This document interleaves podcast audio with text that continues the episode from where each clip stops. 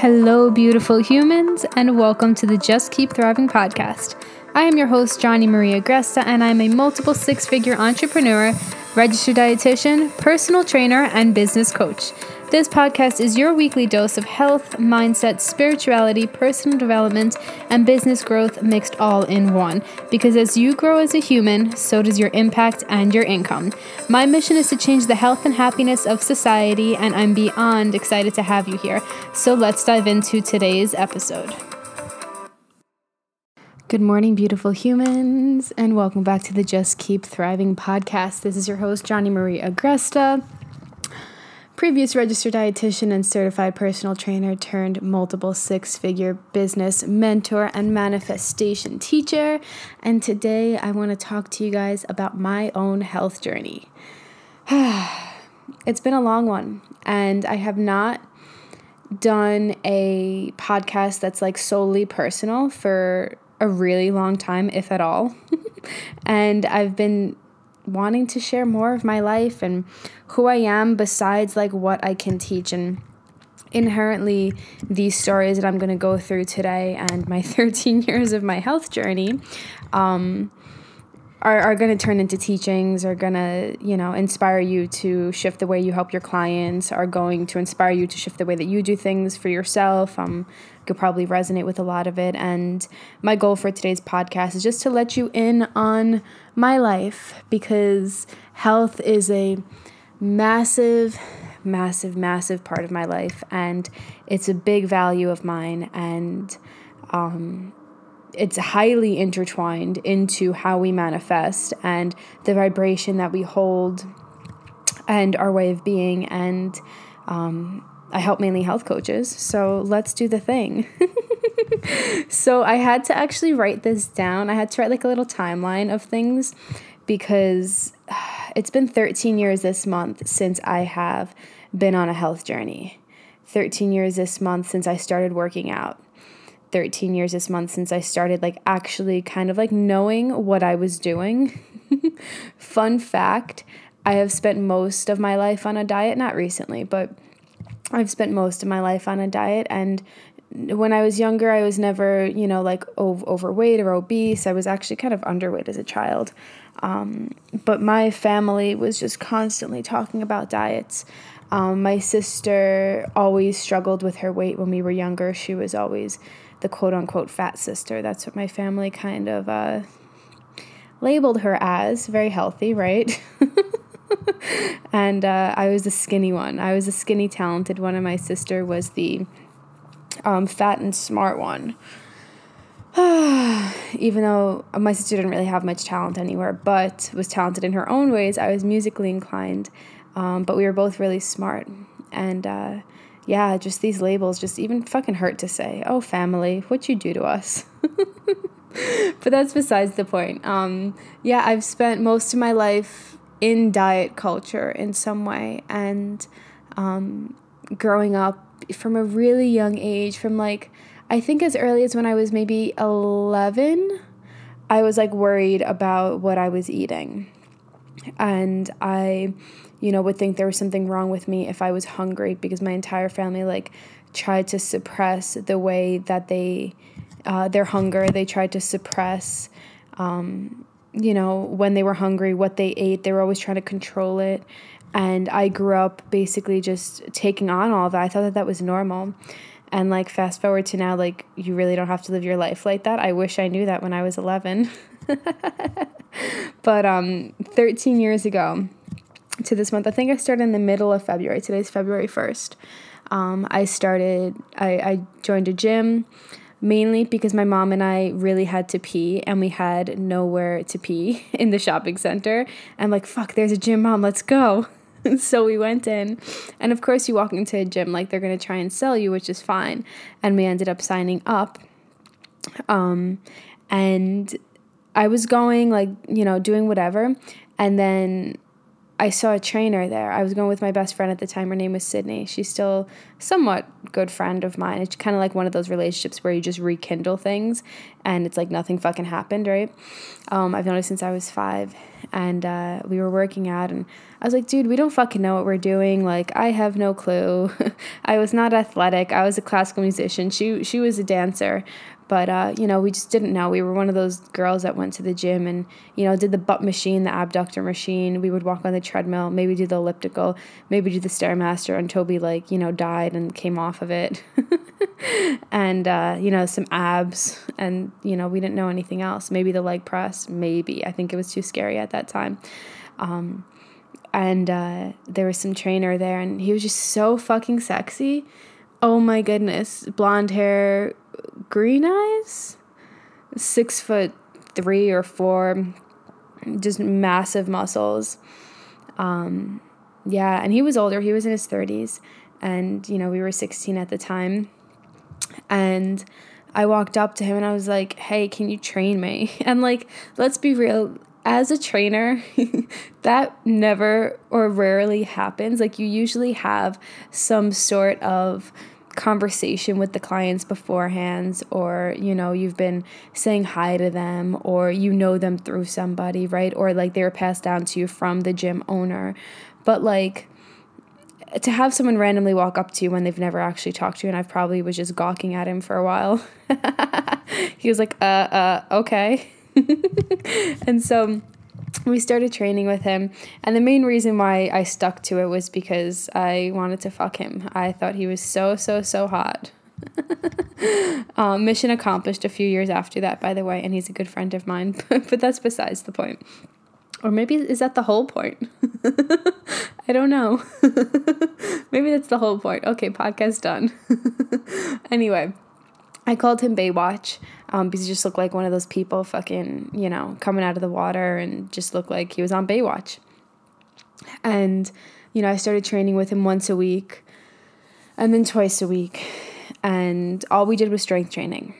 All we did was strength training. And as much as I love him, he really knows very little about nutrition. I think he's good with his body and nutrition, but just because you can, you know, develop good habits for yourself that work for you doesn't mean that you can help other people. You know what I mean? And uh, I don't know. He told me some stuff like multiply the amount of weight you want to weigh, like your ideal weight, by 10, and that's how many calories you should be eating. And like at that point, I didn't know better. You know what I mean? I just assumed that everyone needed to eat as little as calories as possible because that's what I grew up thinking.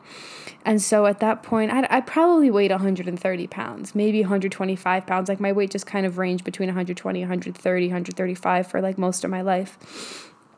And um, I wanted to be like 115 pounds because I'd never been 115 pounds. And I was like, I want to be 115 pounds. So I tried to, you know, 1,050 calories 1150 calories and I plugged it into MyFitnessPal and you know obviously that never fucking worked. I I mean there are people out there who can eat such low calorie amounts. I was never one of those people who could force myself to do it. It would be like I stuck to it for, you know, up until like 2 p.m. or 3 p.m. and then I would binge massively later on.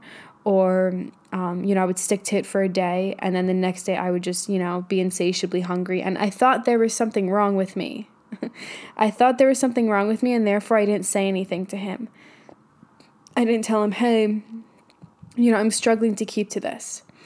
And I just kind of took whatever he said and whatever I was reading online, and I was following a lot of the bodybuilding community.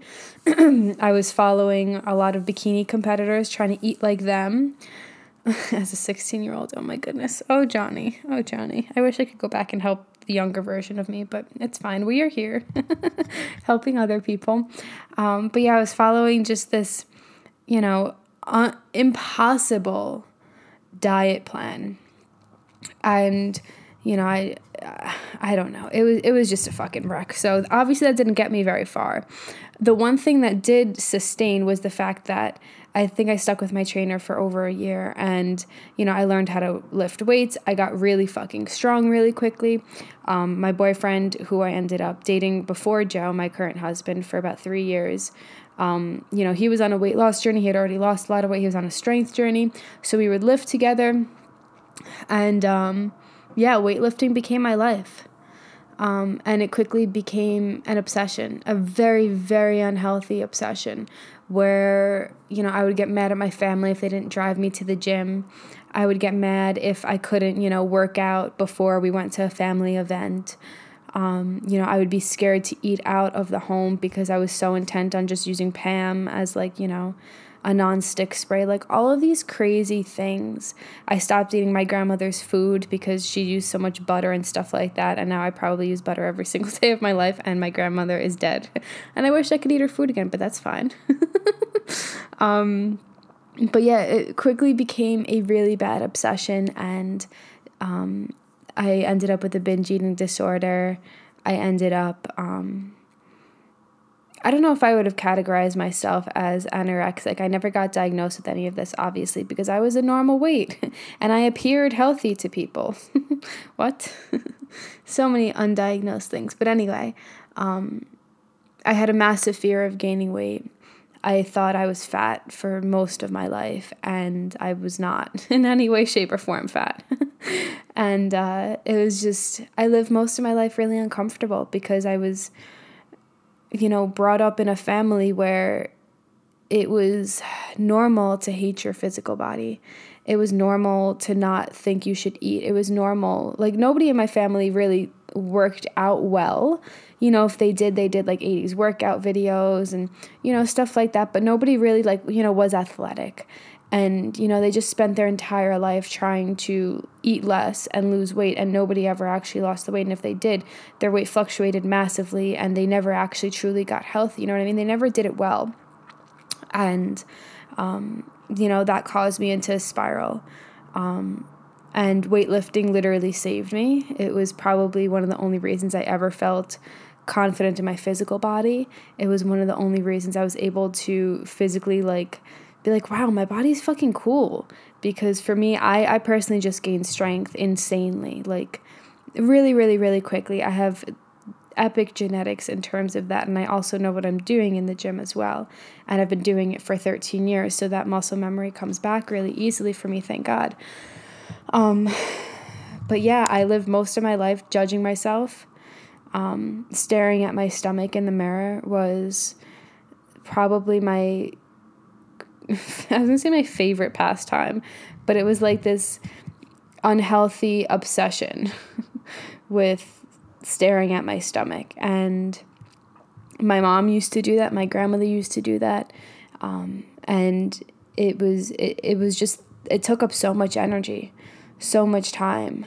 And to say that that's like truly gone pro- at this point in my life is probably a lie. I think my stomach is still the part of my body where I am, you know, most self conscious. If I had to say something made like made me feel self conscious, um, but it it doesn't take up nearly as much energy. It doesn't take up nearly as much thought. It doesn't really matter at all to me. Like it does, but it really doesn't, you know.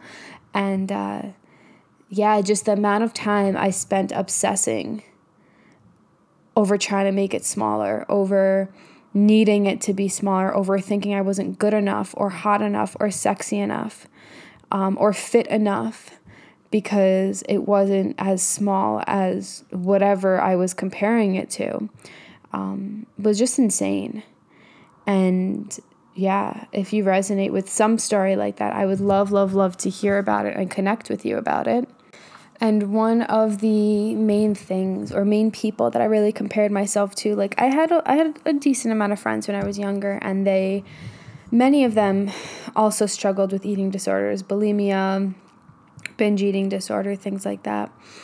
And uh, you know, you kind of attract what you know how you act and how you be and that's clearly why you know those people were in my life one of the reasons i attracted them but uh, you know, having a bunch of younger teenage girls really close, all really unhealthy in very different ways, but not speaking about it to anybody, you just kind of think that's normal, you know? And it's not. And if it's normal, it doesn't need to be your normal. It doesn't need to be the world's normal.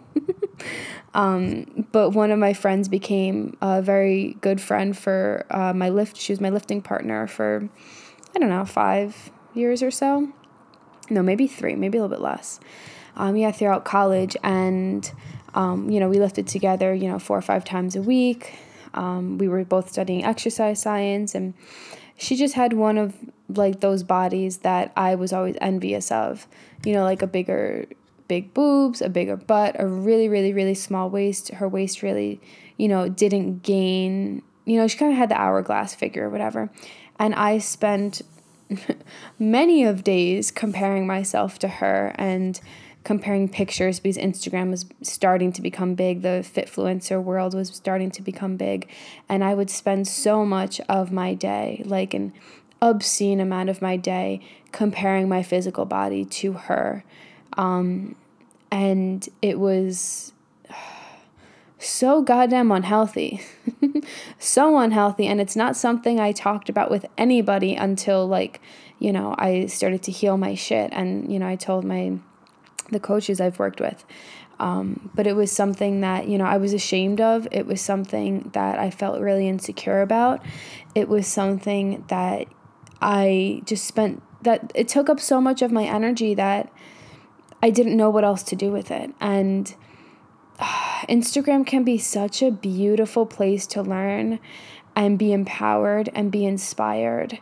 Um, and when you are already in an unhealthy pattern like I was, you will find ways to subconsciously use it to reiterate how unhappy you are with something or you know find ways find more ways to tell yourself how much you suck and yeah, it's just, and the thing I want to point out here is that, you know, when you're sitting there comparing yourself to somebody else, um, or, you know, there's a whole like war on diet culture, I don't know.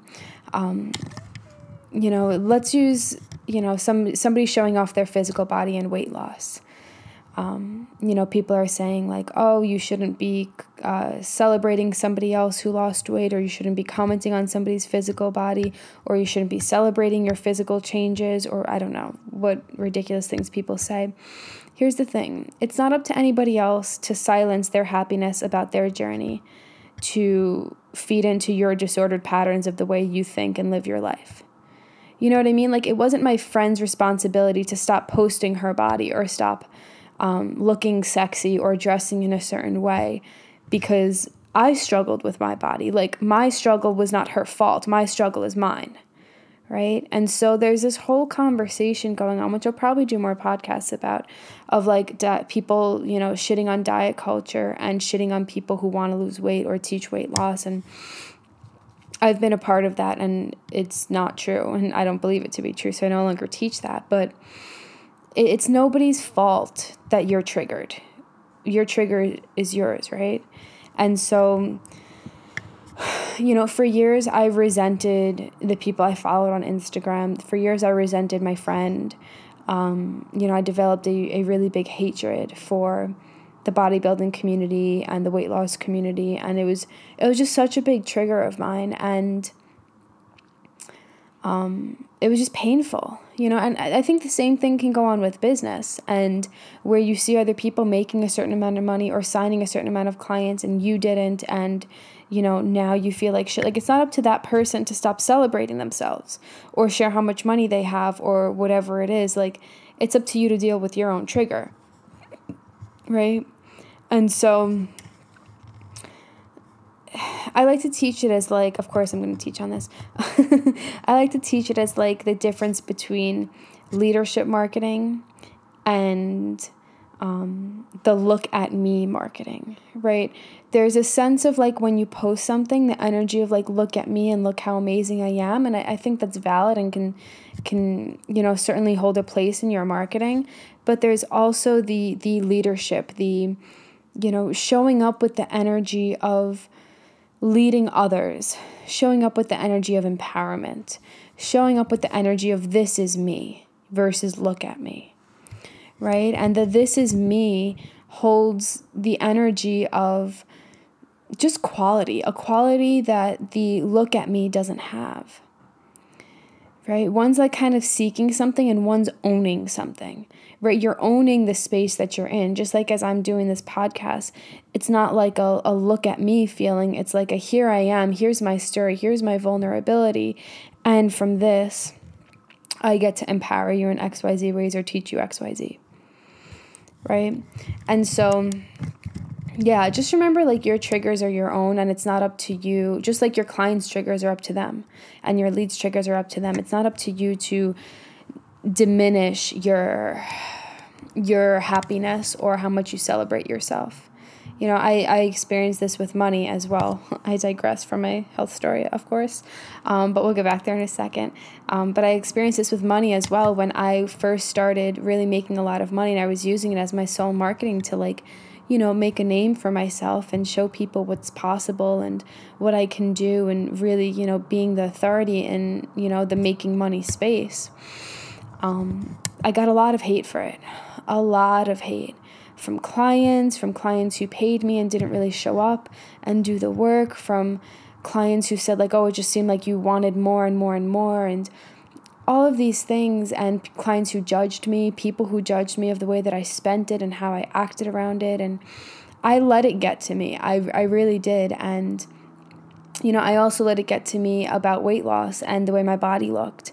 Um, and the physical feats that I'm that my body is capable of achieving, whether it is weight loss or getting leaner or doing a certain amount of pull-ups or lifting weights. Like I started feeling bad for sharing these things that my physical things about my physical world because I fed into these triggers from other people. And um, yeah, again, other people's triggers are theirs. It's not up to you to change yourself or change how you want to go about showing things. And um, yeah, that, that's my little spiel on that because I know that that's a big conversation in the um, weight loss world and in the uh, business coaching world. And you get to decide you know if this is like a hey look at me post i'm just fucking celebrating myself or if this is like a here i am post. And i'm going to show up in a leadership way. I think both can be in a sense of leadership but your intention behind it just has to be you know true for whatever it is that you want to achieve. But okay back to johnny's um back to johnny's health story which actually this is a good segue because Next on my list is talking about my first photo shoot. So I, you know, I was a personal trainer for many years. I was a nutrition coach, registered dietitian, and uh, you know, I had you know followed a bunch of fit fitfluencers, and I was like, I need professional pictures. So I starved myself. I literally starved myself, and I I always worked out really hard. At that point, I was like deadlifting one eighty five, probably squatting like one fifty or something of that nature um, my first photo shoot, I did my first ever unassisted pull up. I was like, whoa, it just like happened. And I was like, what did that? What was that? I've been trying for that for so long. And uh, I just remember, I don't know, I was probably like 118 pounds, maybe like 16 or 17% body fat. And I just remember feeling so insecure I, you know, didn't feel comfortable in a sports bra. I was in shorts and a sports bra, I had a few different outfits. I was matching with my workout partner at the time, and, um, you know, I just spent the entire photo shoot criticizing myself, and um, days leading up to the photo shoot criticizing myself and thinking I'm not her, I'm not her, I'm not her, I'm not her, which again was not her fault. It was my fault. my fault for not getting help around that. And other people for not, you know, my family for not, you know, normalizing getting help. Let's say that normalizing getting help, and um, it was just uncomfortable. And picture after picture after picture, I just remember going through it and hating on myself. And guys, I was so thin, like not, you know, uh, what somebody would term like sickly thin. Like you weren't seeing like, you know, my ribs popping out and you know, I didn't look gaunt, but I, I was extremely lean and strong and it just it wasn't enough, you know? So it's like when you want to achieve something because you think it's going to make you feel some sort of enough and you achieve that thing and it doesn't make you feel enough. Like, you know, you have to learn the lesson that nothing external can really make you feel enough It's it's physically impossible and it's getting me really emotional because it was just such a time in my life where I, I fed into that narrative. I fed into the narrative of when I achieve weight loss or I achieve X or I achieve this certain weight on the barbell, I will be enough. And I achieved all those things and it it didn't change anything about the way that I felt about myself. Um, in fact, it, it made me feel worse because I didn't know what else there was. I'm like, okay, but if I achieved this and I still don't feel enough, then, you know, I guess I just, I'm not enough. You know, I kind of made that deduction. And uh, I macro counted my way into becoming insanely lean and starved my way into becoming insanely lean. And uh, you can't macro count your way into being enough, people. um, macro counting can be a whole other podcast. I, I don't recommend it to clients. I don't recommend it to health practitioners. Um, I think uh, the intention of it can be the intention of learning how to nourish yourself can be achieved without macro counting and weight loss a thousand percent can be achieved without macro counting and body recomposition can be achieved without macro counting um, i've done it with myself for years and clients for years but uh, I think it overall does more harm than good because most of the population has some sort of dysfunctional relationship with food and their bodies. Um, I think it's rare to find somebody who, a client who's coming to you who doesn't have that dysfunctional relationship. They have to have done a lot of work on themselves. Um, so yeah, that's that's my little spiel about macro counting. Um, but because I didn't feel good enough at all, um, and I thought I just needed to be stronger and I needed to take steroids because that's what my workout partner decided to do. That's what her boyfriend at the time decided, like he was selling them and he took them. And I just knew a lot of people who did. And uh, I was like, maybe that's the thing. You know, if my body can't naturally get there, then I have to force it to get there. And uh, whatever there was. so I took steroids for one cycle. Uh, steroids are meant to be taken in cycles. Um, it's supposed to take them for a certain amount of weeks and then come off of them for a certain amount of weeks. And um, that's why people who take steroids, you'll see their body change really fucking quickly. Um, you know, because they take it and then they come off of it, they gain a lot of fat. Um, usually they'll ma- they'll maintain their muscle mass, but that's quote unquote like the bulk season, and then they start taking steroids, usually combined with something else, um, some sort of like a high performance uh, illegal fat burner and uh, yeah, and then they get really lean really quickly. And yeah, I was just a part of that kind of world for so long, and it was kind of normalized, um, which isn't isn't a bad thing. I think you can do whatever the fuck you want. Um, they can pose a massive risk because it does, uh, you know, cause your body to change and you know different internal shifts happen really quickly and the body's not meant to work that way and the body has to adapt and you know there can be really severe risks with it. But i didn't care about any of that. I was uh, intent on changing my body to make it enough and make me enough so i took steroids. Um, i did it just for 12 weeks which was one cycle. I think it actually lasted 10 weeks because i was i started dating joe at the time my current husband my only husband, my husband, Joe, my husband. and uh, yeah, he didn't like the fact that I was on them and he asked me to stop them. And I was like, that's fine. um, but little story about my steroid usage. Um, I don't even know where to start. I gained about 10 pounds the first week. Literally, it was my body just put on mass like nobody's fucking business. um, my strength increased a good amount. I went from like squatting 180, uh, deadlifting 185 to like uh, deadlifting two plates for three reps or something of that nature. Um, I went from being able to do a few pull ups to being able to do six or seven, you know, multiple sets of them. It was, for me, the way my body reacted to it, like, it just didn't get fatigued it wasn't that my strength like you know i tripled everything in strength like yes i went up 10 20 pounds on upper body things and um, you know 30 40 50 pounds on lower body things, but um, it's not something my body wouldn't do naturally. Like I naturally increase that amount within a um, a cycle of me doing just strength training without steroids because I don't take them anymore. so like my body increases that amount naturally, if that makes sense. But um, it was just not fatigued.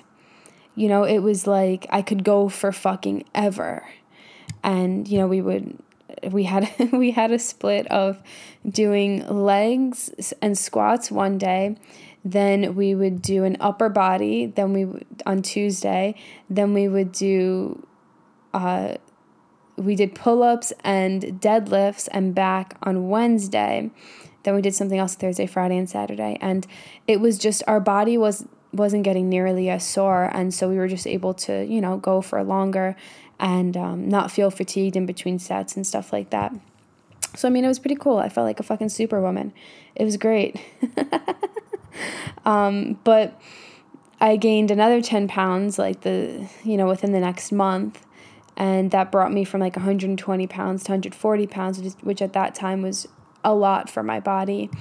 And then I went up to like 143 pounds and I just I put on a ton of fat around my stomach and um, I don't really know too much about steroids but um, I know that apparently what I was given I think was given to sabotage me and I don't like saying this but I don't like saying that people deliberately do mean things to somebody I don't know I don't believe that to be true but one of my friends, after I had stopped the steroids, asked me what I took. And I told him, and then I was like, and then he showed me his, and I was like, that was not the same pill that I took. And uh, yeah, apparently what I was given was a mass gainer and steroid. So it was something that, you know, guys use who are really, really, really thin to just put on just mass. It wasn't just a steroid. And so I don't know if the person who gave it to me knew that it was my workout partner's boyfriend, or I don't know if, um, you know, I mean, these things aren't fucking regulated, so I don't, and even if they are, whatever, but like, you know, I, I, I don't know. I don't know where it went wrong, but clearly it was laced with something else that um, made my body react in a certain way. Her body didn't react that way, but like, that's how mine did. And I gained a lot of fat in my stomach and um, it was it was extremely uncomfortable for me, and um, yeah, me at 143 pounds now looks very different than Johnny on steroids or whatever that was at 143 pounds. Now 143 pounds is like fine for me. I have no problem sitting at like 135 or 140 pounds.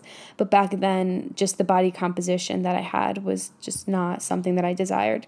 So yeah, I stopped taking steroids and then I went on a massive weight loss journey. Um, I think I I went between macro counting and just like you know eating eating with intention is what I call it. And truthfully, it was like one of the healthiest I had ever been. Um, I got down back. I got back down to 120 pounds, and that was where I kind of like to sit at the time. Um, and it was the healthiest I had been up until that point. Um, I had went to Greece, I remember, and um, you know I was doing an hour of cardio a few days a week. I was weightlifting three to five days a week. I was doing some yoga. Like, I was just putting in a lot of attention into it. I was meal prepping. Um, and uh, yeah, I wasn't binging for the first time in a long time. And uh, yeah, I stopped smoking weed, which also helped my binge eating. This was after my binge eating disorder. Um, I kind of healed that randomly from, you know, eating enough. and then I started smoking weed. And I don't know about you, but I just get the munchies. Like, it's this point, like 20 or 30 minutes into me being stoned, that I just need to eat something. and I need to eat a lot of it. And I will Uber Eats anything to my house. I don't get high anymore for the most part. I have occasionally, but um, we have like some edibles here. But um, yeah, for the most part, I don't. And uh, yeah, me getting rid of being a stoner was really important to the healing of my binge eating journey.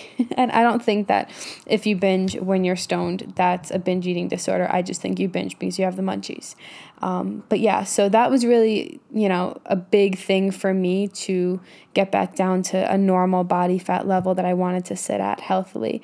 But I remember when I was in Greece, like my body just looked insane. It looked so good. But there was still a part of me that thought that it needed to be leaner.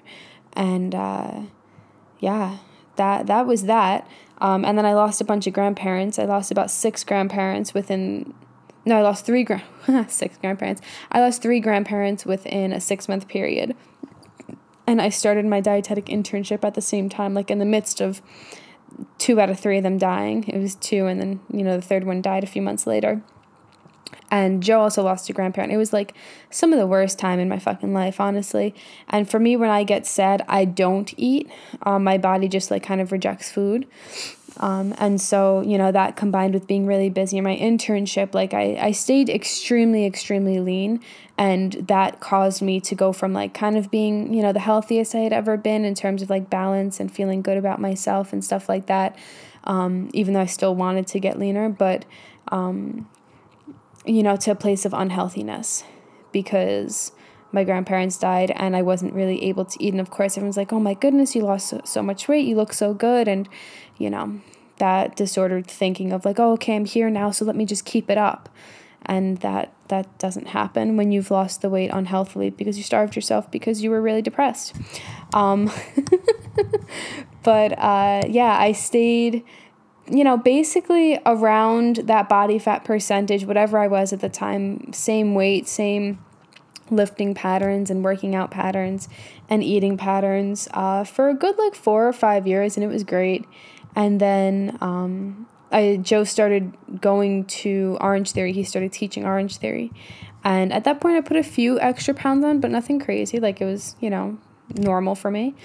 Um, and then I went to Orange Theory and I got the leanest I had ever been, like ever in my life. Um, and that was really good, except for the fact that I was overworking myself because I started coaching Orange Theory and I was trying to run a business, a meal prep business, and I would starve myself because I didn't have time to eat. And then I would binge eat in the evening. And yeah, that's when it really spiraled into being really unhealthy nutritionally. Um, and I was just moving so much being an Orange Theory coach, and I was in a kitchen all day long because we were meal prepping and cooking and food chopping and all of the things and delivering. And uh, yeah it just it was too much. And who knows how many fucking steps i was doing. And i was working out you know. And uh, we would come home we would meal prep healthy food for everybody else and it tasted really good. We were some we had some really fucking epic recipes and we're some pretty good chefs too. And we were trained by a chef as well and uh, we would go home and we'd order Domino's pizza to the fucking house. we would get stoned and order Domino's pizza to the house. so if you notice there's a pattern, like when I get super busy, like most of the world, um, eating becomes difficult for me to maintain, and a healthy relationship with food becomes health uh, uh, difficult for me to maintain and it's really easy to just undereat and then massively overeat. And for me, my body apparently responds well to that in terms of body fat levels, even though I would never, ever, ever go back to that. I couldn't even get myself to eat like that anymore. Um, but yeah, that happened. And then my fiance at the time, it's now my husband, he cheated on me. And as I said, when I get sad, I don't really eat. And so I even got leaner than that. Um, and then everything leveled out. Um, and then I had abs for the first time ever. It was magical. Um, I was eating really well. I was working out really well. I was doing Orange Theory a few days a week, lifting a few days a week, and uh, yeah, I was finally not binging. I was I was well nourished. Like it was great. And then my healing journey happened. This is like one of the last parts that I'm going to go over in here. But my healing journey happened. And for me, it wasn't this like rainbows and butterflies and unicorns type healing. it was this like deep grieving process and uh, yeah, meeting my shadow and dealing with so much that I had pushed down and stopped dealing with throughout my entire life. it was like the first time I cried in like 27 years of life. And uh, it became nearly impossible for me to actually push myself, for me to eat intentionally. Like at that point, my my desire for any sort of physical change or strength gain or speed gain, um, because I'm a runner, like all of that just went out the window. I just could not, could not, could not get myself to lift a weight or push myself on a run or go back to Orange Theory, you know, or do a hard yoga class. Like, there was just no pushing that could happen. There was no pushing that could happen in my business either. Like, it was just something that it was a season of my life where I just I just had to be whatever that meant. And whatever happened during my business, whatever happened to my health, like it just had to happen because I could not, you know, continue working out and running my business from the place that I was before my healing journey. And I just, I really needed to just feel anything that was kind of soft within my body, like, you know, easy yoga practices, um, walking. And that's really all I did for a while. I jogged sometimes, um, but it just got increasingly hard because I lost muscle mass. I was gaining a lot of fat, and uh, it was really, really difficult for me to. And then, you know, obviously COVID happened, and then all the gyms shut down. Um, and Joe and I did have a gym in our in our um, garage at the time, but um, it was again just one of those things where I couldn't, you know, I would do like a half hour and I'm like, okay, I'm done, or I would do 20 minutes and I'm like, okay, I'm done and that's just not enough for my body. So, yeah, I put on a ton of fat, lost a good amount of muscle mass. Luckily, like I had worked really hard over the years for that. Um, that was, you know, already 11 years into my weightlifting journey. Um, and yeah, and I just didn't really, I couldn't care. Like it was just one of those things where I was just so tired of caring, so tired of putting intention into it um, yeah, and my eating was just out of control, and it was just something where I was like, this is just the season I'm in, it's fine. Um, I want to say the heaviest I had weighed. I the last time I had weighed myself was about 155 pounds um, at the time, and I'm pretty sure I went up at least another 10 pounds. Um, none of my clothing fit me. My sports bras didn't fit me. Like my loose shirts were kind of fitting tight at that point. Um, I had to, you know, buy all new workout clothing, things that I used to wear, you know, the bottoms that I used to wear, um, you know, were really fucking stretched. I'm like, these are gonna fucking break. Somehow they still fit. um, so I had to buy new pants and, you know, all of those things that just nobody really wants to go through. But it's not like it was something that was a bad experience for me. It was just like a, a sense of, you know, like there were days where I cried about my body. There were days where I was really unhappy and um, I was just like, what's going on? Like, how did I get here? How did I get so far from where I used to be? Um, those were very few days though. It was mainly like just really learning to reconnect to my body.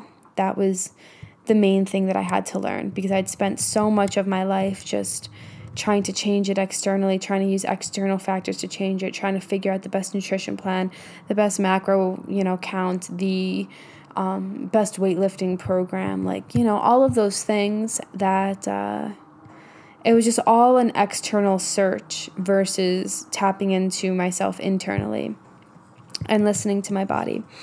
So, uh, yeah, it, it was like this difficult time of being you know, the fattest I had ever been and being the you know I I'm not gonna say the weakest because when I before I started weightlifting I was really fucking weak like doing a push up was just there was no fucking shot in hell that I could do a push up.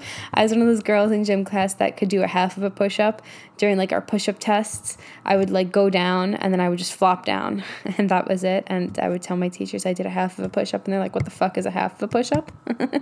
um, but yeah, I definitely wasn't the weakest that I ever was because I could still, you know, do push ups and I was I think I was still able to get like one pull up or something like that. But um, it just things were hard. I remember I was trying to work out. It was once um, Texas was kind of opening after, you know, COVID happened and gyms were starting to open up and stuff like that. But I was still working out at home and we had the gym at home. And, you know, I just remember doing body weight lunges and like five of them or eight of them was like actually physically tiring. And I was just like, oh my goodness. Sorry, my dog's going off. I don't know if you could hear that.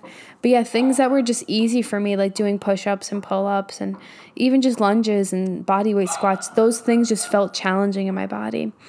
Um, and I knew I wasn't going to stay there, so I wasn't, you know, getting super crazy about it. But uh, it was something that I I did not want to to keep in my life. Um, yeah, and I couldn't rush that process. Like I don't think you can rush the process of anything, of any season that you're in. You just have to go through it and surrender and just be there. And that's kind of what I did throughout my healing journey. And I just honored it. And it was the first time I learned to truly love my body because it was something that I just didn't want to change at the time. I couldn't change, I couldn't put in the energy to change. And it was the first time I truly learned to love myself, let alone my physical body, without, you know, having all of these feats that I could accomplish. And it was a necessary portion of my um, journey, but I'm glad I'm not there anymore. um, March of last year, almost a year ago, um, was when I started like really having the energy to push myself again. I was already weightlifting a little bit. I was already, um, yeah, like trying to get back into it, like, you know, going a few times a week, but it was still very difficult to move my body and like it didn't want to do anything. And uh, March of last year, I moved to Colorado, and uh, Joe stayed here in Texas. And um, yeah, I was like, you know what? I'm ready. I'm ready to go back to Orange Theory. I'm ready to go back to yoga. I'm ready to, you know, really push myself. And so I started with that.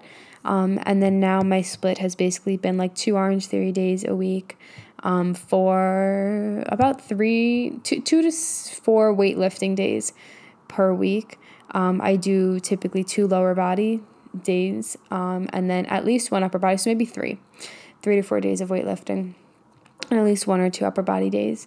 Um, so I work out about six days a week. Um, I've been getting in a lot more walks, which has been really great because you know you can't just work out and not do anything outside of that.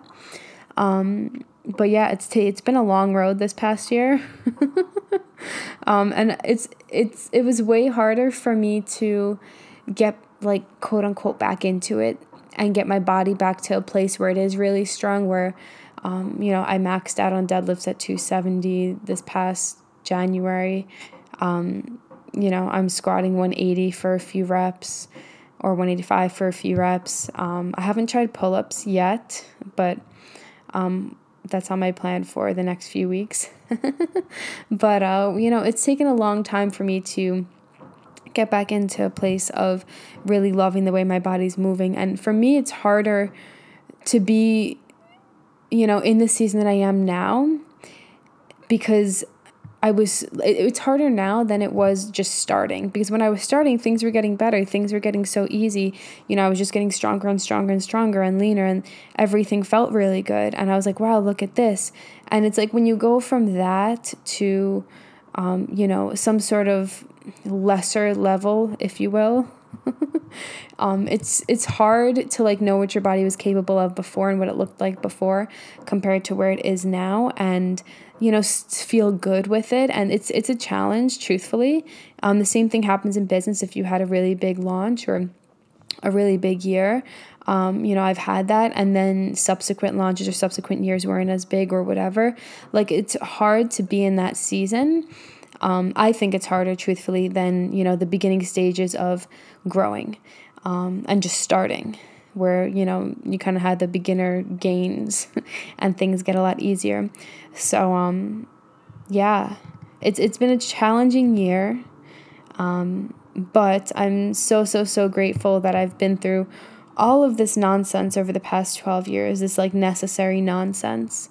Um, of hate for my body, love for my body, surrendering to whatever my body needed, um, and learning how to integrate it all because that's kind of where I am now.